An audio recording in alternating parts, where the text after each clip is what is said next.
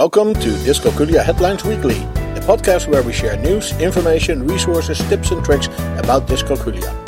You can subscribe to this podcast via iTunes and then search for Dyscalculia Headlines. You can also find us on the web at dyscalculiaheadlines.com and then click on the podcast page. Math anxiety at 6, Jo Boaler's method works, the debate on Twitter, are you into Zukei puzzles yet? And a little math game. Welcome, this is our podcast for week 15 of 2019, and we welcome Dr. Schroeder, the founder of Dyscalculia Services, to help us review the links of this week on dyscalculiaheadlines.com. Welcome, Dr. Schroeder. As always, thank you so much for having me every So happy time. to see you, absolutely. Um, so, that first link, uh, rather unnerving, says that you can have math anxiety at six years old. Absolutely. They should be outside playing. What's going on? So far, we thought that it uh, usually uh, kicked in around seven, but here they already see it with um, students of uh, six years of age, and this is actually a research done at the Center for Neuroscience and Education at uh, Cambridge University, the, the real Cambridge in the UK. Uh-huh. And they um, had an enrollment of 2,700 primary and secondary students, and it was done both in the UK and in Italy. Okay. And they uh, had detailed one to one interviews to figure out the math anxiety and, and what it caused.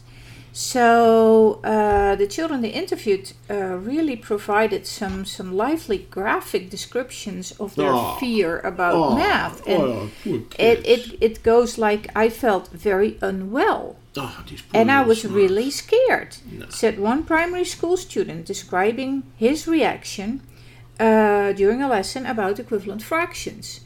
Um, and uh, another uh, uh, student said, Well, uh, because my table's in the corner, I kind of tried uh, to hide and not to be in the lesson, not to be seen. So, key triggers for the anxiety um, are um, poor marks, so so low grades, Right. Uh, pressure for tests, uh, being teased by fellow students, fellow pupils, The Squirrel. and then a confusing mix of, of teaching method that threw them off. And many of the kids with math anxiety were not actually low achievers. They were they were quite well able to do it. And they also demonstrated that. But it was the fear for math that causes this. Uh, and so not necessarily their actual performance level in math Right. and that is something that we, we really need to um, to think about. Also, it's different from test anxiety uh, in general. This is real. This can kick in in the regular classroom. Just the fear of being uh, asked to answer a question um, without uh, prior warning, It's just Or- a fear for public embarrassment. Also, don't know it, yeah. and the fear of just making a mistake, not Yeah. understanding uh, how it works, uh, might be based on previous experiences where they, they lost it, so to say. Right.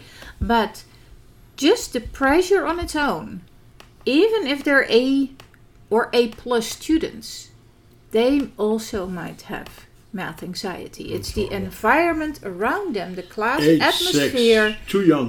that Too young. um, that sparks this. Too young. Yes. So um, our next uh, our next link is about Jo Boaler. We know Jo Boaler very well. It says here that her method works. Yeah, and uh, that's fantastic. I'm actually a big fan of Jo Boaler. Um, she's great in in bringing uh, a new approach uh, for math to to the large public, to many people. And we always uh, mention that to our clients at the start of tutoring assignment, if they're they're old enough, like the middle and high school students, to uh, watch their videos, uh, her videos together with a parent and um, that definitely helps to change their fear uh, for math and how they view math i- in Right. general. So, learning about this growth mindset is extremely important. And uh, what is new here is that researchers have actually measured uh, the motivation for math problem with the mindset method and the standard approach, and they were able to show uh, different EEG uh, patterns. And that suggests that indeed um, Jo Boaler's approach works to increase motivation for math problems. That's fantastic. And this is really a nice support for her, although we already were convinced Yeah, that, we the, that the math yes. work. But uh, it's, it's important that uh, it's known in a wider circle. Okay, okay, absolutely. So um, now the next one, uh, the next link is uh, the debate on Twitter, and here's people arguing about what to do with high school math on, on Twitter. What do you think? Um, what's the what's the debate? Can you summarize the debate? Well, but le- let me let me read um, the tweets Okay. first for our listeners. So so one here says, "quote What if you just eliminated high school math entirely and replaced it with an extra science course each year? The science course would teach math, but within the context of science. The more I think about it, the more I like the idea." End quote. Here's another tweet. Quote. Part of the beauty of mathematics is theory, apart from any particular application.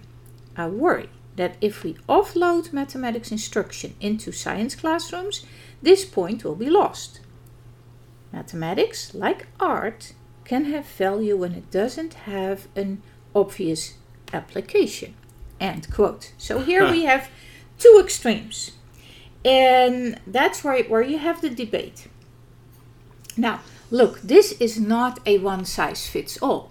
Like education should not be a one size fits all. Unfortunately, we have a lot of one size fits all going around here. Right.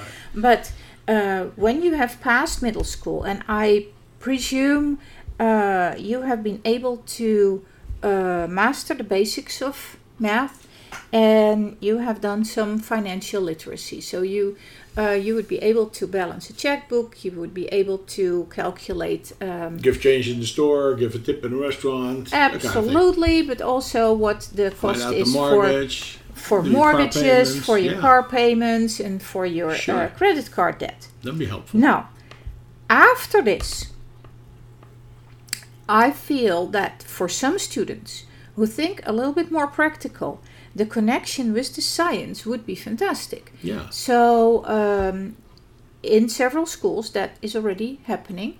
And we had our um, uh, youngest son uh, learning a lot about um, differentiation through the science even before he learned it in math. Um, for other students, I would I definitely agree with the second tweet.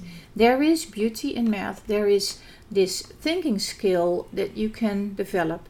It is a playful topic. You can delve into number theory.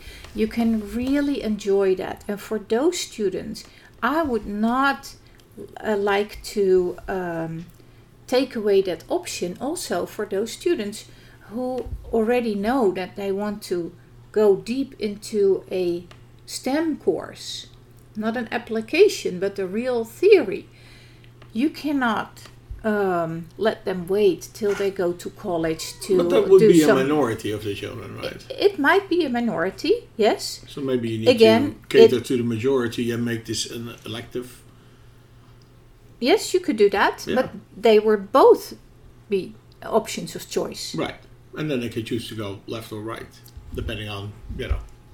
Absolutely. So we Okay. need to we Good. need to It's a provide useful, both. It's a useful uh, debate to have. Yes. We're talking with Dr. Schroeder, the founder of dyscalculiaservice.com. And we're looking at the links provided on our website, dyscalculiaheadlines.com.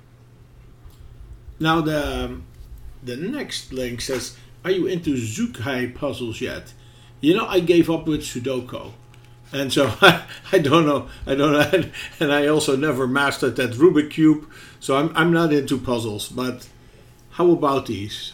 Well, this this comes over from Japan, and it's actually quite fun. A Zukei puzzle is basically a set of dots um, with a geometric shape name next to it, and the students need to uh, find that shape, make that shape, using some but not all of the dots in the puzzle. Okay. and it's kind of the the visual spatial variation of the Sudoku. And the children really love it, and it cur- encourages them to explore uh, geometric patterns a bit more. And the link on, on, on the website gives access to some of the simpler ones. There are also some more difficult ones to try out with your student. And um, I think it really um, adds a more visual spatial activity to our unfortunately heavy lopsided algebra and um, equation uh, oriented math Math education yeah. here in the US. And also, I, I like it that there are different solutions for one dot pattern. Mhm. So, more food for thought and discussion so they can compare each other's solutions and which one had a uh, maybe larger uh, perimeter, which would have a larger area. How do you know that? It really uh, makes uh, geometric shapes more accessible. So I'm all for That's it, good. and particularly if it's a free website. Yeah, well, and uh, this uh, links in with our uh, last um, uh, link for the uh, for the week, and it's a little math game. Uh, yeah. I tried it. Okay, this is uh, ho- absolutely hopeless, my dear listeners, uh, to get right. I think Dr. Schroeder would be more savvy at it, but this is the equivalent of a, a Rubik's cube in in two D, and uh, pretty horrible. What do you think? Well, uh, it's quite tricky. It, it, it does uh, give the feel of that, that Rubik's Cube because uh, when you have them almost neatly uh, in place, then you you will have to disrupt the whole again. order and get the last one where you want. all over Um, again. It uh, draws heavily on working memory, uh, and I'm not sure that this is the ideal game for building an internal number line. It, it's it's a game. It's uh, nice a in the holiday.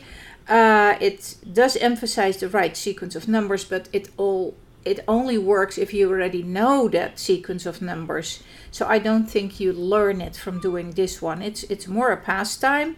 It can't harm to entertain students for a little bit, but I would not spend hours and hours on it. If if I may choose for a summer activity, I would definitely go for the Zukei puzzles. See, I, I click on here, and now I have I have one, two, and three in the middle, and I have no clue how to ever reconcile that with the. Okay, well, this was it for this week. Thank you, Dr. Schroeder, for, for your insights. Uh, Dr. Schroeder is the founder of DyscalculiaServices.com.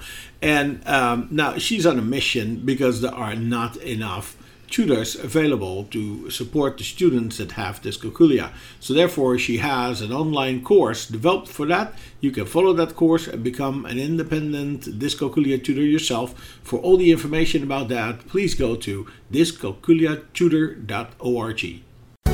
Dyscalculia Headlines Weekly is a production from dyscalculiaheadlines.com. You can find us on the web at dyscalculiaheadlines.com and we are on Twitter at dyscalculiahead. You can also find us on Facebook, we have a board on Pinterest and on Flipboard. Search for Dyscalculia Headlines or follow the links on our webpage. You can send your questions, comments and contributions to communications at dyscalculiaheadlines.com, and we may even discuss it in one of our upcoming podcasts. We hope this was useful for you and until next week, you can count on us.